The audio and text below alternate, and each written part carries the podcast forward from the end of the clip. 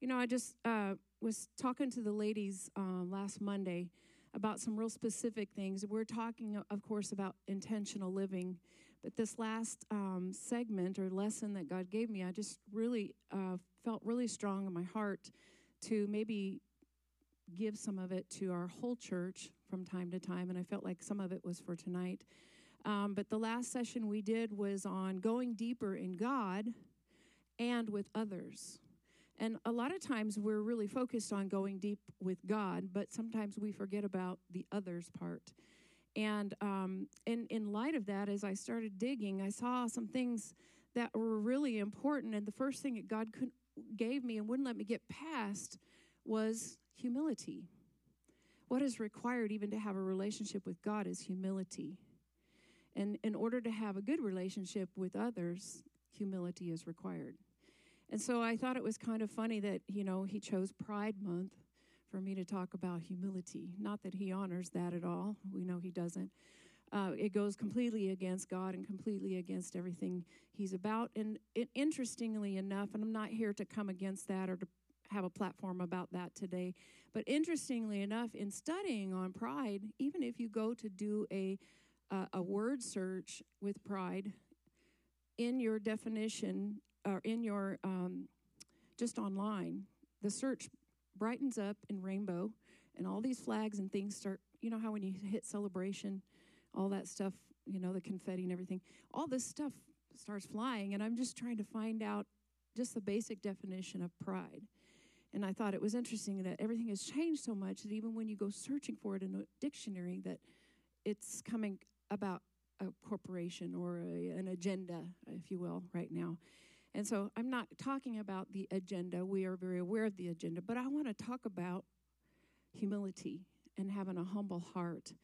And, um, you know, I, I think it's important that we, we visit this from time to time because um, just in my research, I'm seeing that it's important that we clothe ourselves in humility on a day to day basis. And we'll get into this. But, you know, I know in my own life, and I know Pastor Steve, he knows in his own life who we are not without him. I know who I am with him, but I know who I am not without him. And that's what keeps me humble is knowing that I have to have him to be able to do anything that I do, right?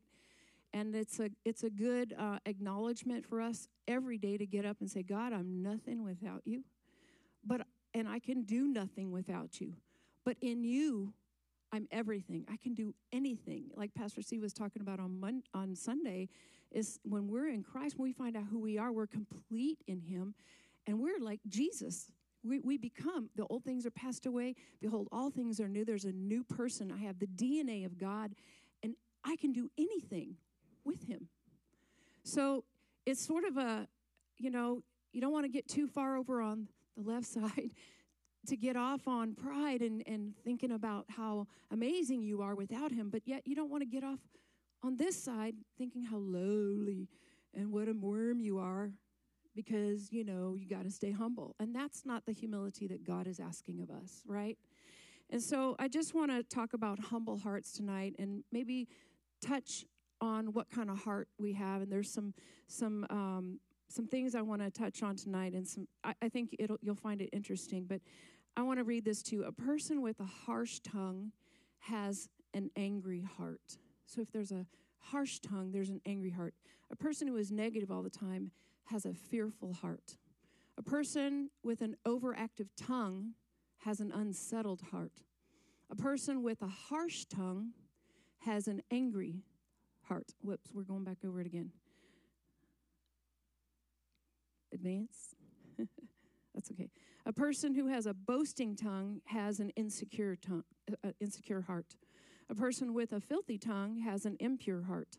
A person who is critical all the time has a bitter and proud heart. But on the flip side, on the other side, we're not going to just talk about the negative or the, the harsh part. A person who is always encouraging has a graceful or grace filled heart.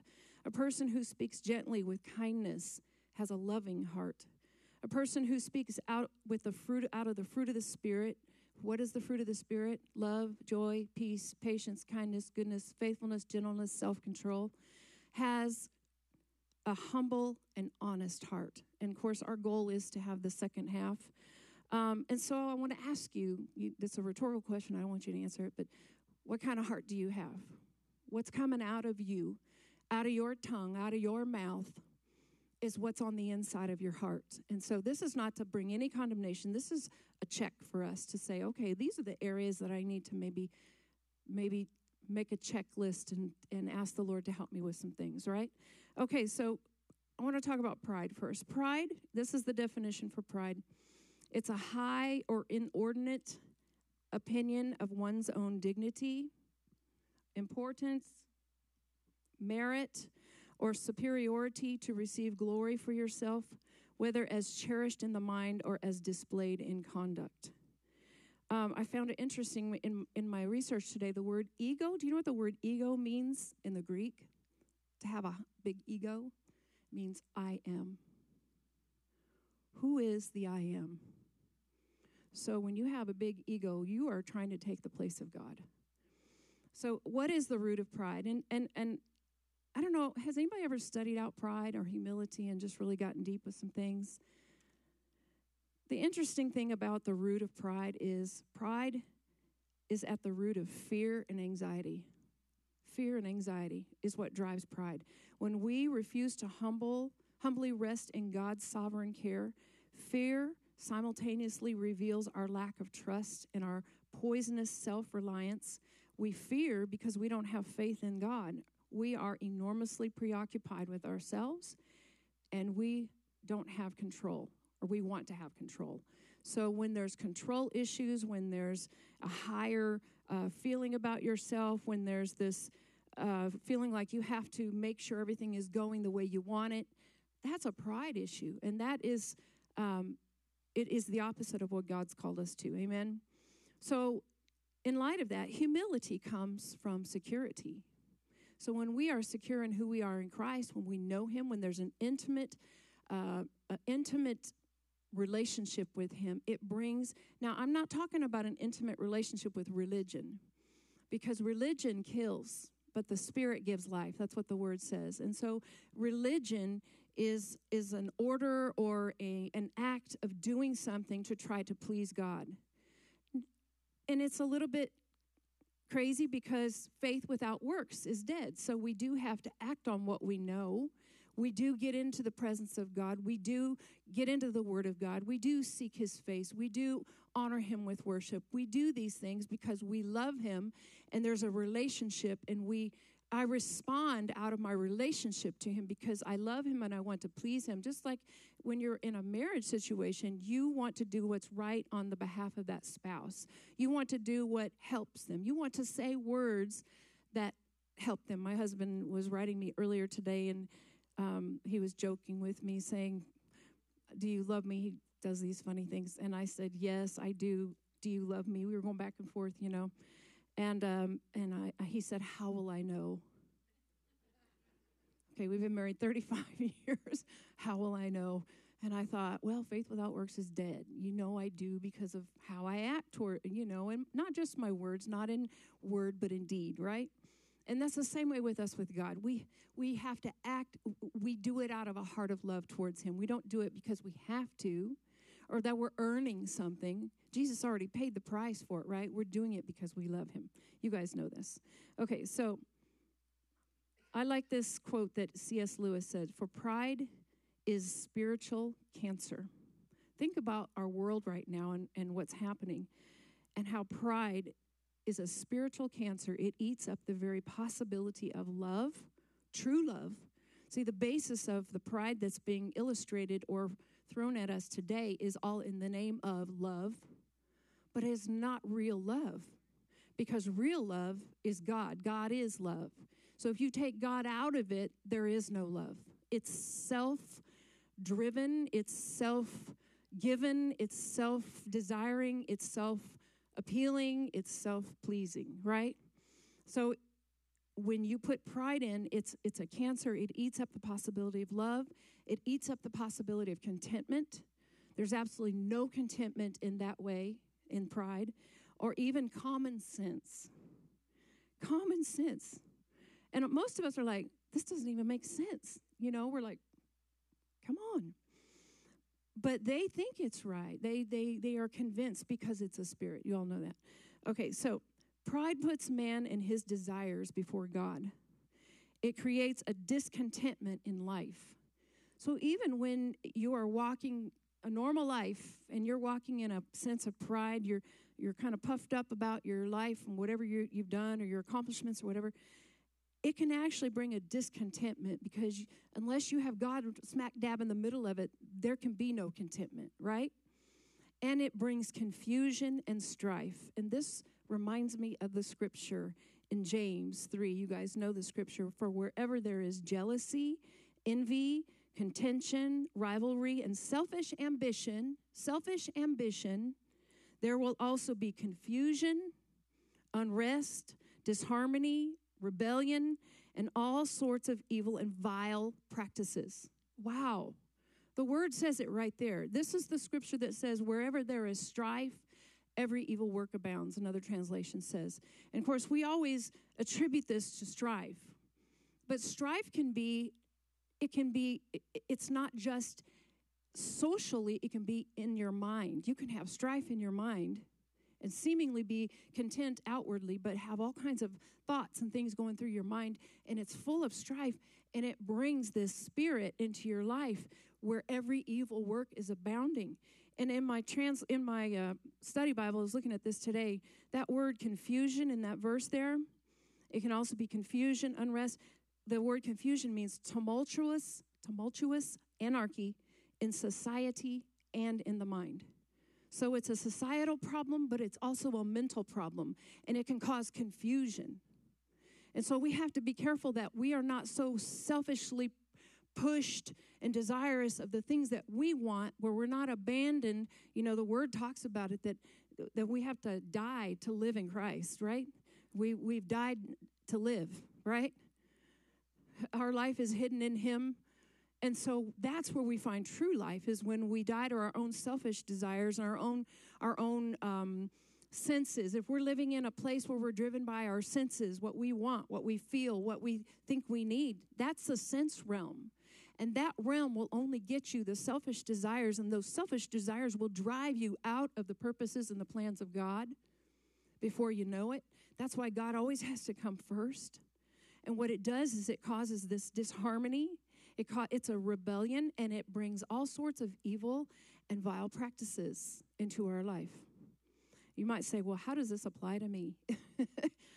I think it's important that we have an understanding that humility is, I was thinking about it on the way here. The Lord was reminding me of that scripture submit yourselves unto God. Submit yourselves unto God. You guys know the scripture, First Peter. Submit yourselves unto God. What does the word submit mean?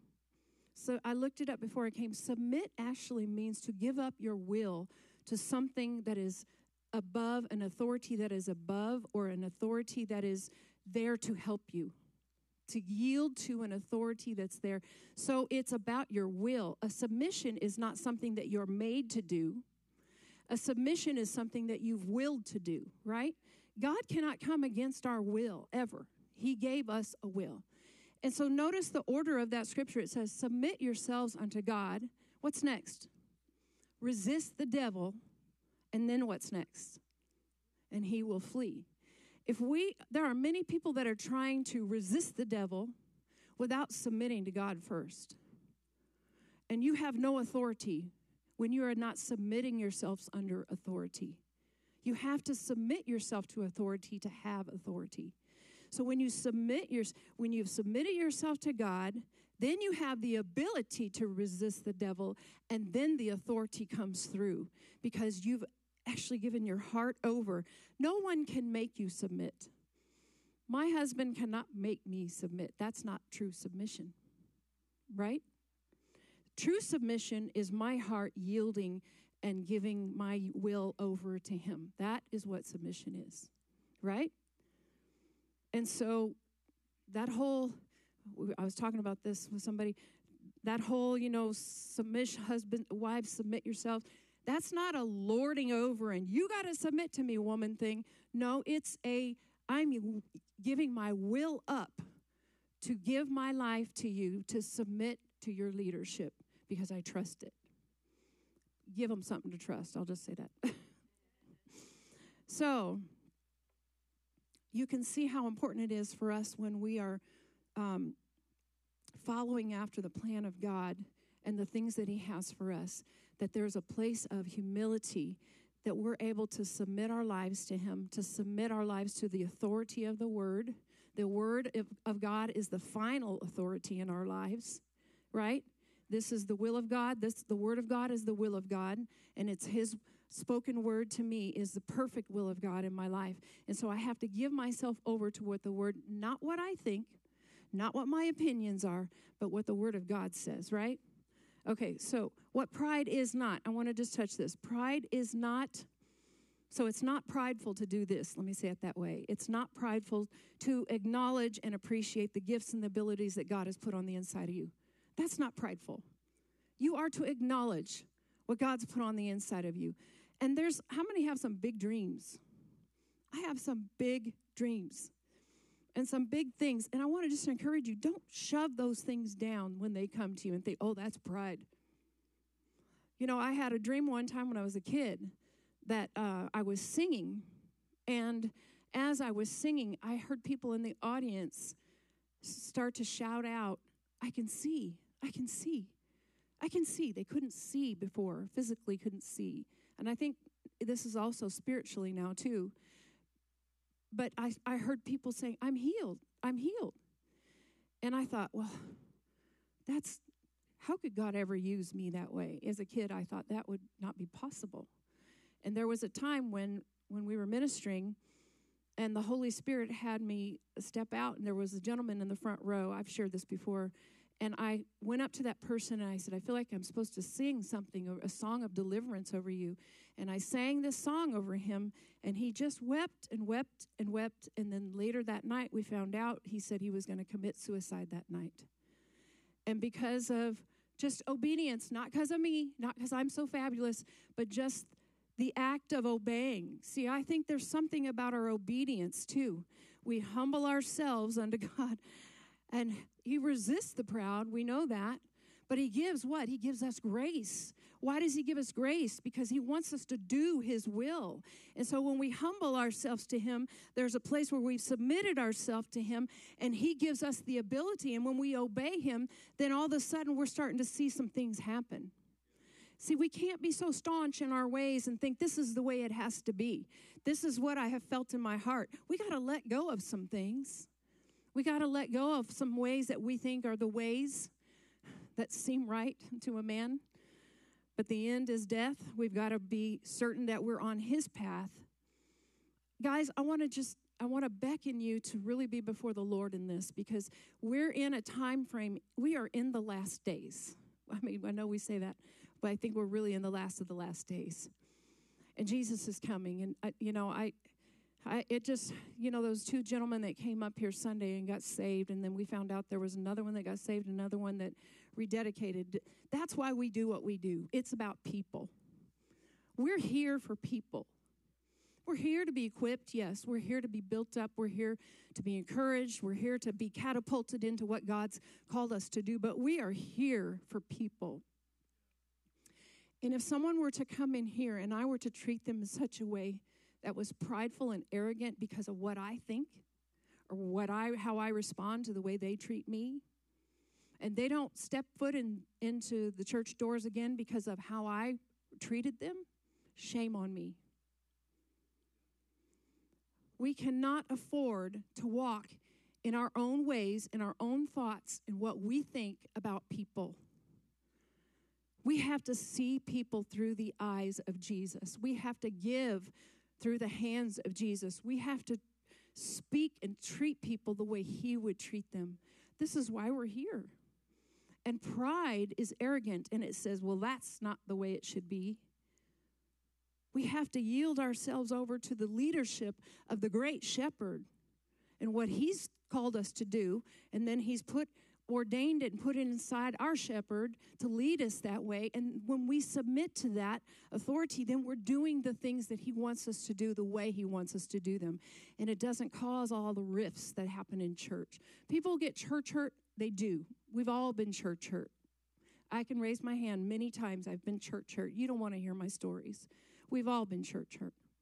But I'm just going to tell you right now if we're submitting ourselves to God, if we're laying down what we think about things and we're walking in love first and foremost, we won't have any church hurt. We won't. Now, there's always going to be people that are carrying their emotions and their feelings on their shoulders, but we're here to love them and encourage them and bless them and help them along the way. Let's be the one that comes up under somebody and lifts them up instead of hammering down on somebody and say, Well, you deserve it because that's the way you acted. And so, to, tough luck, you know, that's just what happens when you act that way. We can't afford to be that way. We want to be here for people. I'm getting off on something else here, but that's all right. Humility is required. You can't grow in something unless you recognize need for it. I recognize a need for us to grow in humility. Me, I'll say me. Amen? Humility isn't thinking less of yourself, it's thinking of yourself less. I like the saying, we've said this before, when we walk in the door, we say, There you are, not, Here I am. Notice me. Say something nice to me. Ask me how my day was. How are you today? No, when we walk in the door, we say, There you are. How are you, Verna? I've missed you. I'm so glad to see you. You know, and that's why we have people text and call and how are you doing and we love you and we make contact. We're not trying to bug you, we're trying to take care of you. Right? That's what a church is supposed to be for to take care of each other, right? To lock arms, to help one another in our ups and our downs, not to judge, not to criticize. Amen? Okay, so humility is not a character trait to develop, it's the natural byproduct of being with Jesus. It's a natural byproduct. We become like Jesus when we're hanging out with him. Have you ever noticed that spouses start to look alike the longer they're together? Well, I don't know about Levi and Amanda. They're never going to look like each other. It's never going to happen. But you know, she's trying to get darker. But you know, there's a lot of folks who, who start to look alike the longer they're together. Now, I don't know about Buddy and Sandra. They're not really looking alike, but but you have ways. You don't look like me. All right. But you have ways. You can finish each other's sentences a lot of times. There's certain things that you become a lot alike, and you can tell how people think. They think alike. They've been talking. We've been talking to each other. You can tell what I'm thinking, what he's thinking. Now, it doesn't mean I have to think the way he thinks all the time because I'm an individual, right? And we're all individuals. We all have opinions. But when we're hanging out with Jesus, we become like him and we treat people as such. We have his opinion about people, right? Okay, so for the Christian, humility is absolutely indispensable. Without it, there can be no self knowledge, no repentance, no faith, and no salvation without humility, right? Because how do we come to Jesus? We have to humble ourselves and acknowledge that we need him, right? Okay, so you cannot intentionally walk in love without intentionally clothing yourself in humility first. There's a whole lot of stuff we got to do intentionally. we have to clothe ourselves in love. How many get up in the morning and put your clothes on intentionally? They don't float on your body, they don't slip on. I like the Jetsons. How many have ever watched the Jetsons? When I was a kid, I watched the Jetsons, and they they'd get up and you know, their clothes, they kind of just float along beyond that little running thing. And clothes came on, hat came on, teeth brushed, everything is done by the end of the time you get to the. That's not how it works. You have to clothe yourself. And I want to present to you that possibly, perhaps, that this is an important thing to do every day that we get up in the morning we say, Jesus, I need you. I love you. I give you this day. This is the day you've made. And I'm asking you to help me. I'm clothing myself. It doesn't say he's going to do it. There, there's, there's Pastor Stephen. Let me clothe him in humility. No, it's not a magic trick. You have to do it yourself. You have to put on humility. You have to put on an attitude about others where You're not thinking higher of yourself than them. You're not thinking, well, I deserve this. When we start getting into deserving, we start getting into uh, victim mentality. We can't get into that mentality, right?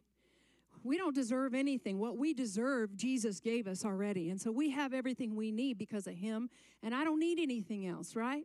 I'm all sufficient in His sufficiency. Amen? Okay, so 1 Peter 5, 6, and 7. I'm sorry, 5, 5 and 6. Let's look at this. Likewise, you who are younger and of lesser rank, and I don't really like the way that said that, but that's just the way it says it. It's just meaning that, you know, there's an order. Be subject to the elders, the ministers, and the spiritual guides of the church, giving them due respect and yielding to their counsel. So there's always an order. If you notice in the scriptures, he'll, t- he'll tell what we need as we go. So, first of all, he's ba- basically saying, Be subject to the elders, give way to their counsel, look to them for counsel, ask them. Because maybe they know something spiritually. If there's a covering here, and there's, there's a, especially with pastors, there's things that sometimes we see and we know ahead of time. And if people don't ever want our counsel, we can't ever help them, right? And so it goes on to say, clothe or apron yourselves, all of you, all of you. That includes us, all of us, leaders, all the way, all of you, with humility as a garb of a servant, so that its covering cannot possibly be stripped from you, with freedom from pride and arrogance toward one another. For God sets himself against the proud, the insolent, the overbearing, the disdainful, the presumptuous, the boastful and he opposes and he frustrates. How many have been frustrated? And defeats them. But he gives grace, favor, and blessing to the humble.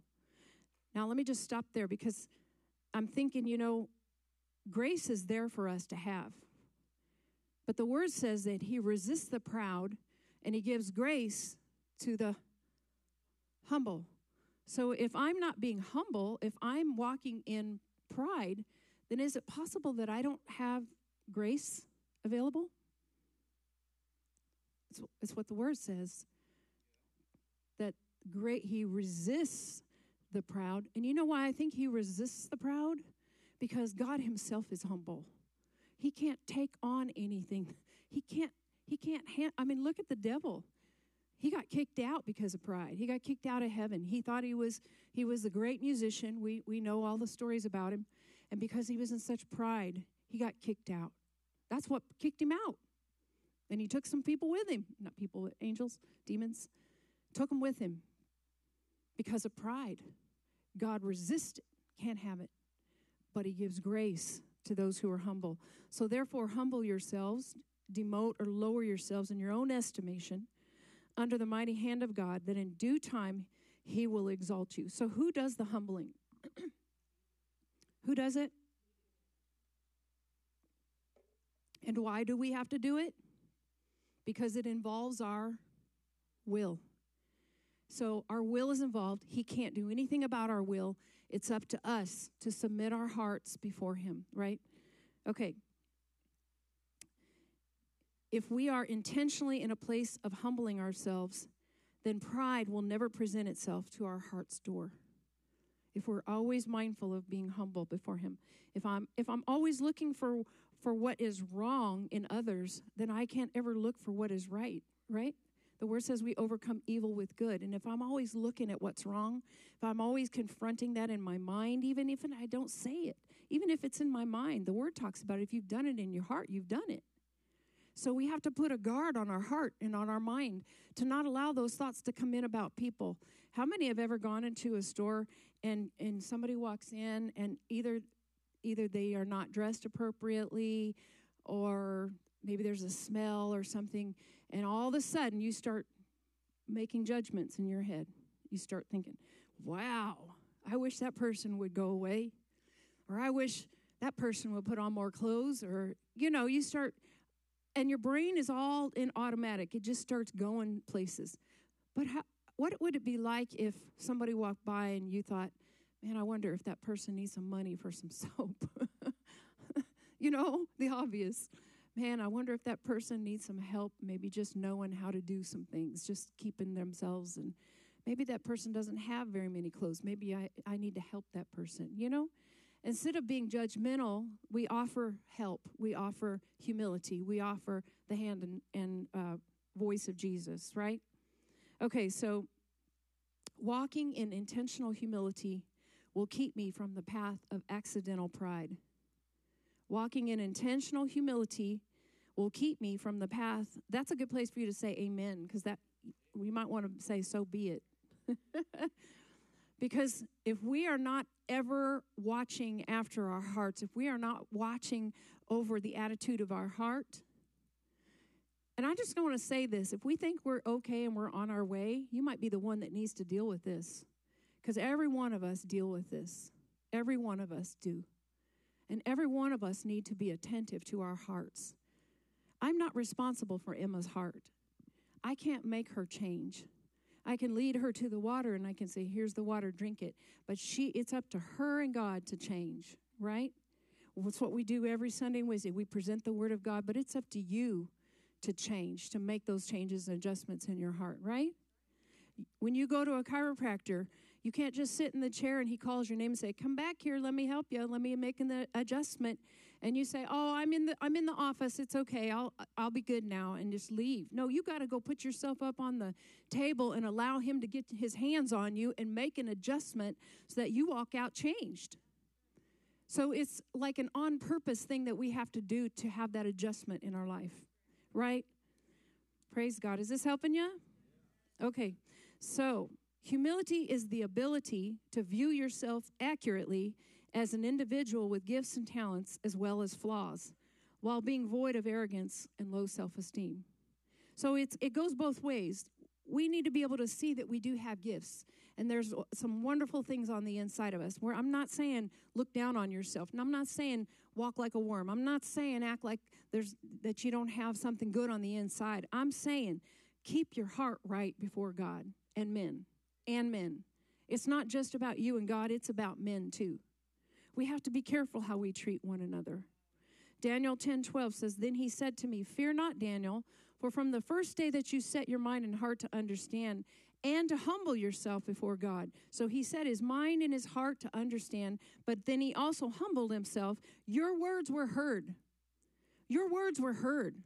Is it possible that your words are not heard if you're coming to God and saying, Well, my mind is right, my heart is right, God, but, eh, you know, there's a little bit of a pride issue, but I think I'm okay because I've got my heart right before you. No, your heart is not right if there's pride at all.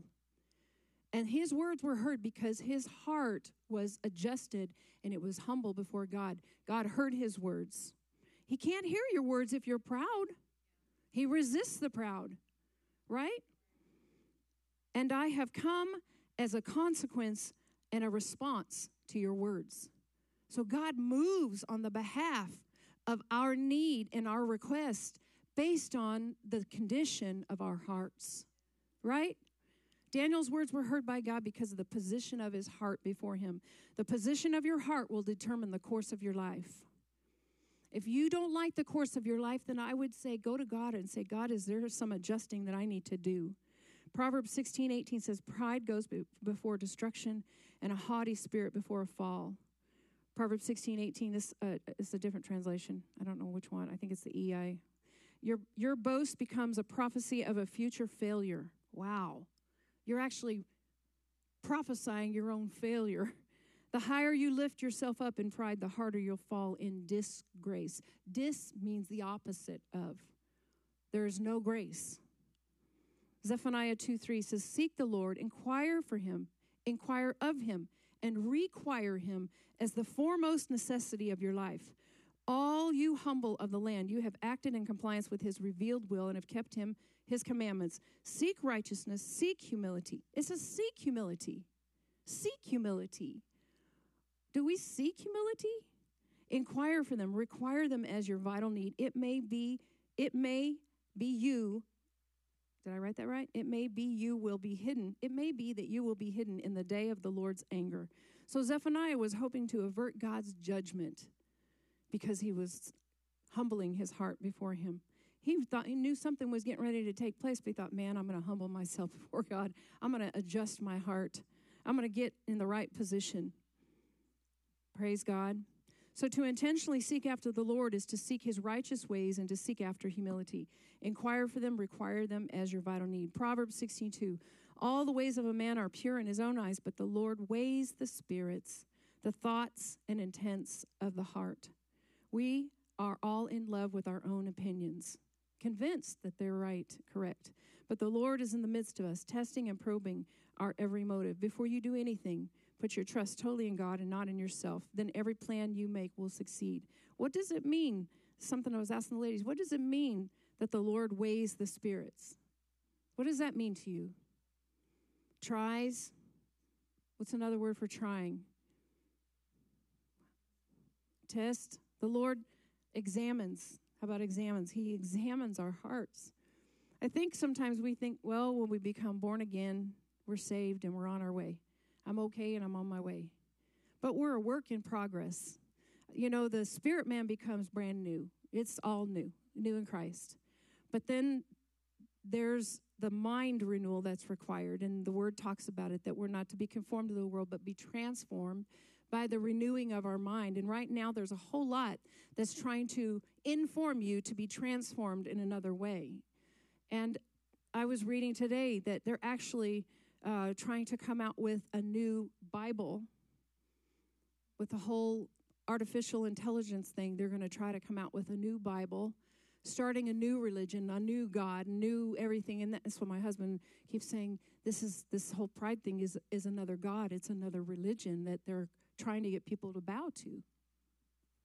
And we have to be careful that the way we combat what's going on is not by anger, not by frustration, not by um, uh, resistance to people, resistance to the sin, but not to people. We have to love people because these people need Jesus.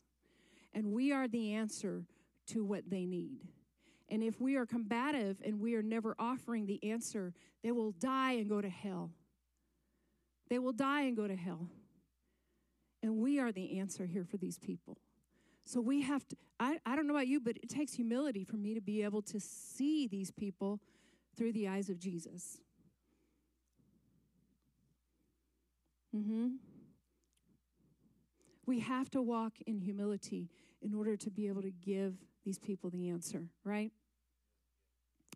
What does Matthew 11 29 it says, Take my yoke upon you and learn of me,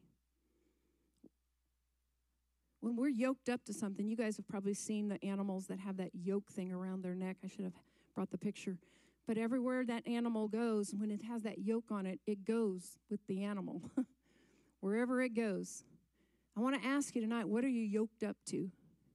Are you yoked up to frustration? Are you yoked up to anger? Are you yoked up to pride?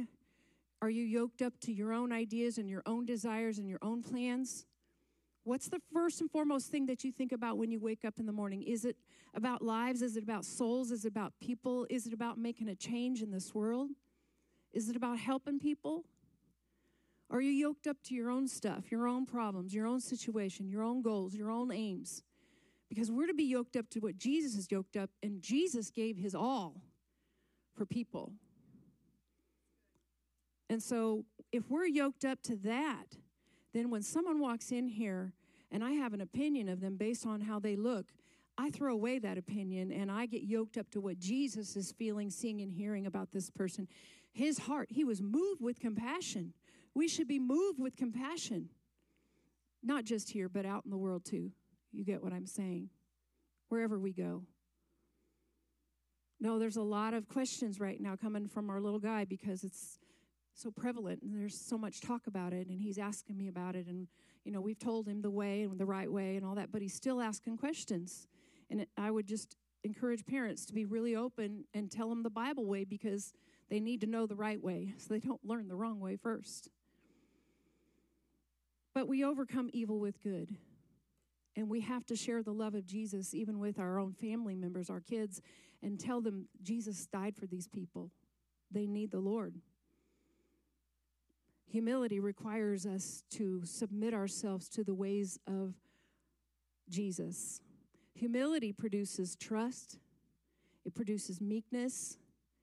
Humility produces a loving heart, a forgiving heart, a reliance on God and on the good of others, a reliance on the good of others, a reliance on surrender before Him. Pride produces a skeptic and critics. When I read this thing, ask yourself, where am I here?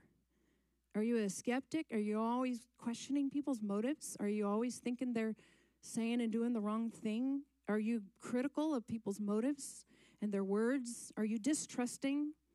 Is there a haughtiness, a self reliance? Self reliance, there it is again. Hateful and bitter heart, unforgiving, self focus, thinking you know more than others.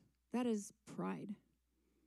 And we have to surrender those thoughts and those ways and those ideas, especially as the church, but in the church. This is not the ways of the Spirit. This is not the ways of Christ. It's not the ways of God. And we will not reach the lost if this is the way that we're walking in. Amen. Proverbs 8:13 says the reverent fear and worshipful awe of the Lord includes the hatred of evil, pride, arrogance, and the evil way. Humility is a submitted heart before God. So how do we have a humble heart? How do we do it? How do we how do we submit our heart? A humble heart has a dependence on God. See, you can see right now the world is dependent on itself. The moment you are dependent on yourself, you are in pride. A humble heart trembles or honors God's word. It's dependent on God's word. A humble heart, I'm sorry, I, sk- I skipped it, didn't I? A humble heart has a dependence on God. No, I didn't do it. I'm good. A humble heart trembles or honors God's word. A humble heart lets go of things that are not of God. So we don't hang on to things that are not love. A humble heart is willing. What do you have there?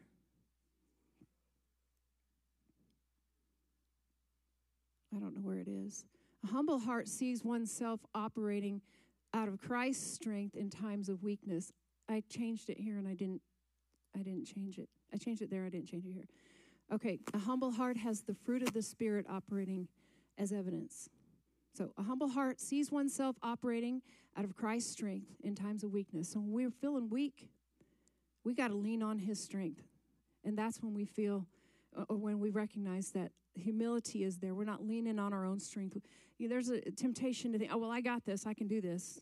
God's, God's given me the ability. Okay, but are you really depending on His ability or are you dependent on your own? We have to depend on Him at all times. And a humble heart has the fruit of the Spirit operating as evidence. What is the fruit of the Spirit? Love, joy, peace. We talked about it. So that should be evident in my life. If I'm humbled before Him, it's like, you know, Pastor Steve is always encouraging our, our main, our team in the mornings when we're praying. You know, the evidence of God in your life is joy. The first evidence when people walk in is we should be happy we should be joyful, right? And I think it's really interesting that the fruit of the Spirit begins with love and it ends with self control. The bookends are love and self control. Love and self control. So if I have self control and I'm walking in love towards others, then I truly believe it's it'll be a lot easier to walk in that place of humility towards one another, right? Ephesians 4, let me put my glasses on. Ephesians 4, you guys good? Ephesians 4 1, 2, and 4 says, As a prisoner of the Lord, I plead with you to walk holy in a way that is suitable to your high rank given to you in your divine calling, with tender humility and quiet patience. Wow, right there. Tender humility and quiet patience always demonstrate gentleness, gentleness, and generous love toward one another. Now, let me just stop right there because some people have different personalities right? We all have different personalities. Aren't you glad God didn't make us all the same? Some personalities are stronger than others and have issues with patience and have issues with gentleness. Some people, it comes naturally. It's very easy to just walk in that way. Some people, it's not as, quite as easy. Generous and love towards one another. And some of us, I don't know why, but patience is a huge deal to be able to walk in. And that's why we have to humble ourselves before God and say, God, I cannot do this without you. I have to submit myself to your will and your ways so that I can walk in what you've called me to do towards others. And that's that place of humility. So, being one body and one spirit, as you were all called into the same glorious hope of divine destiny. Did I read number two? No. With tender humility and quiet patience, always demonstrate gentleness and generous love towards one another. Oh, I like this part. Especially towards those who may try your patience. Patience is not my greatest virtue. I will just be the first one to admit. It's it's coming. It's coming. But I've recognized how many recognize which areas that you need to grow in? Yeah. And so when you know those are the areas you need to grow in, then those are the areas you have to submit to him. And not just act like you got it. I know I don't got it. I know I need his help in this area. And so I have submitted myself to him. Being one body and one spirit, as you were all called in the same glorious hope of divine destiny. One more, one more verse. Philippians 2, 2 through 5. So I'm asking you, my friends, that you be joined together in perfect unity. This is what's required with one heart, one passion, and united in one love. Walk together with one harmonious purpose, and you will fill my heart with unbounded joy. Be free from pride filled opinions, for they will only harm your cherished unity.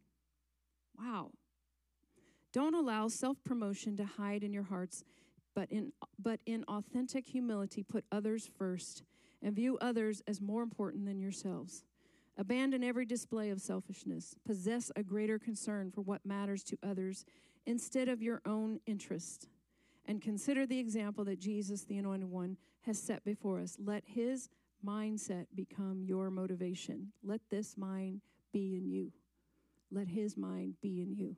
We have to submit our mind, our hearts, our wills, our ways to his, and let his mind be in you so that you're driven by what drives him. Amen? Does this help you a little bit? So I just want to encourage you go back over those things that I said uh, what pride produces and what humility produces, if you took notes. Um, and if you're seeing some areas in your life, ask yourself maybe this is an area I need to submit myself to Him and to His ways.